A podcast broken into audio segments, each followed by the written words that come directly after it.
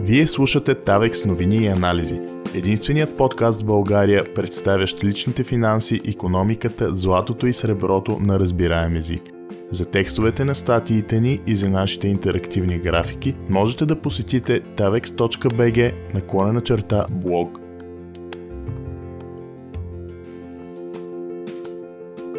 Този епизод на подкаста ни е интервю в предаването Business Daily с Димитър Вучев.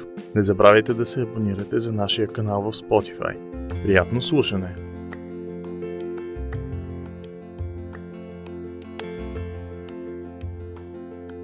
Връщаме се в студиото на Бизнес Дели за втората част. Следващата тема тук вече на дневен ред. Даниел Василев ни гостува, главен економист на Тавекс. Здравейте, Здравейте. Ще си поговорим малко повече за търсенето на злато, което е изключително силно сега в момента, но може би в началото един прочит на ситуацията, свързана с економиката. Двете неща са определено свързани. Какво се случва в момента на економическия фронт и у нас, но разбира се и глобално. Как можем да оценим това възстановяване или опит за възстановяване, което опитваме да направим в момента след началото на пандемията? Опитът за възстановяване е захранен основно от печатането на пари. И тъй като българския лев е свързан към еврото по фиксиран курс, на практика ние си внасяме една много висока инфлация. Номинално е 3-4%, реално е повече. Като основни категории активи растат доста от началото на годината. Виждаме го всички да. и по джоба си буквално. А, прогнозата е, че някои от тях, например енергийните продукти, ще продължат да растат и поне до края на тази година. Последно от Goldman Sachs посочиха, че примерно петрола ще поскъпне от 90 долара за барел, което означава, че той има още едни 12 на процента ръст, което можем да си представим какво означава за енергийните продукти и не само за бензина, който зареждаме на бензиностанцията, но и за всичко надолу по веригата. Между другото, в края на август храните в България достигнаха историческия си рекорд на цените основни категории пък в храните растат изключително бързо. Например, ние бяхме рекордьори по покачване на цената на олиото, което може за някой да звучи смехотворно, но в крайна сметка това също влиза в много други продукти. Така че инфлацията, която виждаме, е изключително голяма, но това, което също виждаме, е, че българите все повече търсят а, начини да спасят средствата си от, от нея. Каква е причината всъщност за това забавяне на доставките? Тя свързана ли е по някакъв начин с пандемията и откъде идва всъщност това забавяне? Причината са големия брой поръчки, особено в България говоря за нашия локален пазар и по забавянето от производителите, не в случая по-скоро логистика, каквото наблюдавахме от началото на пандемията в много други сектори. Има ли в този ред на мисли повече добив на злато и защо тези производителите на злато доколко реагират и по такъв начин на, на ситуацията? Добива тази година си се увеличава. Всъщност прогнозата е да е с 15% над първото три месече през второто, като по този начин горе-долу ще се запази на нивото от 2020 година. Растат проектите, които водят до повече злато на пазара. Uh, всъщност голяма част от новите играчи на пазара, които влизат, може би поглеждат към златото като едно спасение сега в ситуацията на несигурност. С какво трябва да са запознати тези хора на първо четене, поглеждайки изобщо като възможност да инвестират към златото? Много от тях нямат голяма част от познанията, които трябва да има един инвестиращ в злато. Разполагат с една определена сума пари, която общо взето се чудят в какво да инвестират. На първо място трябва да увеличат финансовата си култура. Това е нещо, в което сме силно фокусирани напоследък в TAVEX. На второ място трябва да знаят, че има много различни начини човек да има експозиция към златото. Това от една страна са борсово търгуваните фондове, с които не се придобива злато. От друга страна това е хартиеното злато, което се търгува, например, на Комекс в Нью Йорк.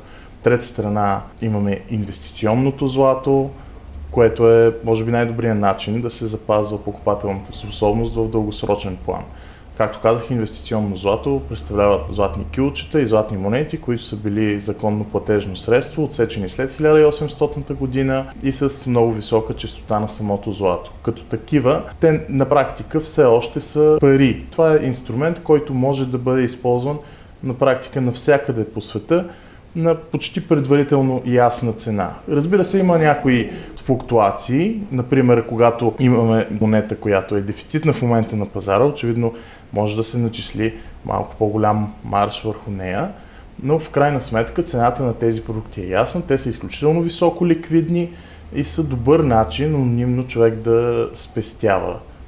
Един от основните въпроси, които си задават всички, които те първо стъпват в инвестирането в злато е монети или килчета. Всъщност това зависи до голяма степен от личния избор. Най-важното е как иска инвеститора да запазва стоиността си. Какво имам предвид под това? Ако човек избира кюлчета или монети, важно е да гледа какво количество чисто злато има в тях. Съответно, в общия случай е по-добре да се купуват кюлчета с по-малко количество злато. Примерно, ако имаме да изразходим едни 50 000 лева или 10 000 лева, е по-добре да се купят по-малко кюлчета, което осигурява без твърде високо покачване на разходите, в общия случай понякога и няма и такова, осигурява възможност за по-голяма ликвидност, т.е. възможността ние да продадем едно кюлче от примерно 10 грама, за да си осигурим необходимата ликвидност да, в случай на пари, бързи, а не бързи да продаваме пари, кюлче примерно от 31 грама, от 50 или от да. 100 грама или повече. Друг деликатен момент е съхранението. Това е всъщност, може би, най- най-голямата трудност по отношение на инвестиционното злато. Има ли определени конкретни съвети, които биха могли да бъдат дадени? Съхранение може да се извършва и в домашни условия, ако човек си осигури достатъчна сигурност, например като инвестира в, в добре прикрит сейф. Може да се извърши институционално. Зависи вече за какви количества говорим и разбира се дали сме и колко сме склонни да инвестираме в това. Разбира се, винаги ще има някаква инвестиция. Важно е как ще се чувстваме най-сигурни и най-комфортно. Оттам нататък има много начини това да се направи. А, гледайки изобщо как се развива економическата ситуация глобално с един малко по-широк хоризонт, mm-hmm. защо е ценно да инвестираме в злато? Златото исторически се е доказало като най-доброто средство за съхраняване на стоеност. Това е продукт, който 4000 години ние сме използвали буквално като пари. В глобален мащаб едва преди 50 години Ричард Никсън затваря златния прозорец, с което развързва окончателно щатския долар, респективно кошница от други валути от, от златото. В България това се случва малко по-рано, когато Тодор Живков на практика подарява златния стандарт, а, за да покрие част от външните дългове. Това е основното предимство на златото, в случая на инвестиционното злато. Това е средство, което запазва нашата покупателна способност. Като такова, то се използва буквално в цял свят.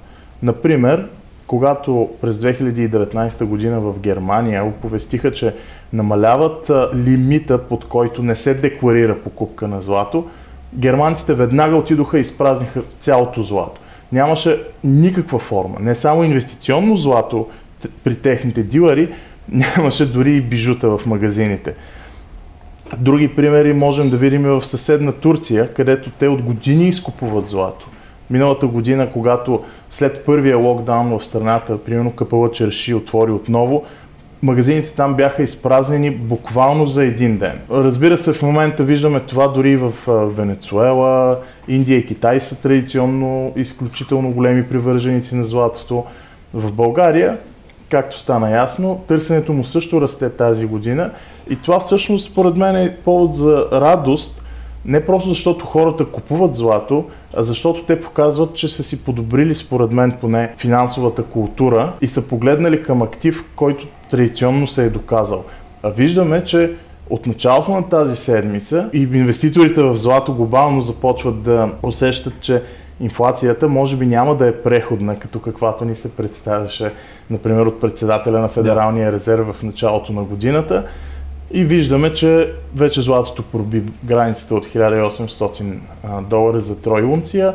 Някои хора от света на златото, например, предсказаха, че до месец то ще стигне 3000 долара. Това разбира се е спекулация, но а, винаги, когато имаме засилена инфлация и когато страховете за нея се проявяват, виждаме, че търсенето на злато започва полека-лека да се величава. Може би да завършим с там и откъдето стартирахме. В началото споменахме за печатането на пари от страна на централните банки. Всъщност един от ходовете на централните банки в тези времена е и да купуват много злато. Всъщност техните а, златни количества, които притежават, се увеличават всяка една година напоследък. Да, тази година не прави изключение. Централните банки продължават да са активни нетни купувачи и прави силно впечатление, че някои от страните край нас, например Унгария и Сърбия, продължават политиките си на купуване и то в немалки количества. Така че дори, между другото, когато Сръбската централна банка купуваше злато, премиера им, Вучич каза, че това е конкретно за да се предпазят те от силния инфлационен натиск, който се наблюдава глобално. Тоест дори и централните банки, които на практика създават инфлацията, защото, както казва Милтън Фридман, инфлацията винаги и навсякъде е свързана с паричното предлагане, дори и те като институции купуват злато, за да застраховат своята валута. За финал, може би, и съвет към всеки един човек, който се чуди какво да прави с парите си може би не абсолютно всички вложения в злато, но все пак някакъв дял от тях да погледне. Със сигурност, според мен, всеки трябва да помисли за златото и да задели част от своето портфолио в злато. Разбира се, не можем да кажем на хората и не мога аз да кажа на хората да купуват само злато, защото не, е редно, в крайна сметка да.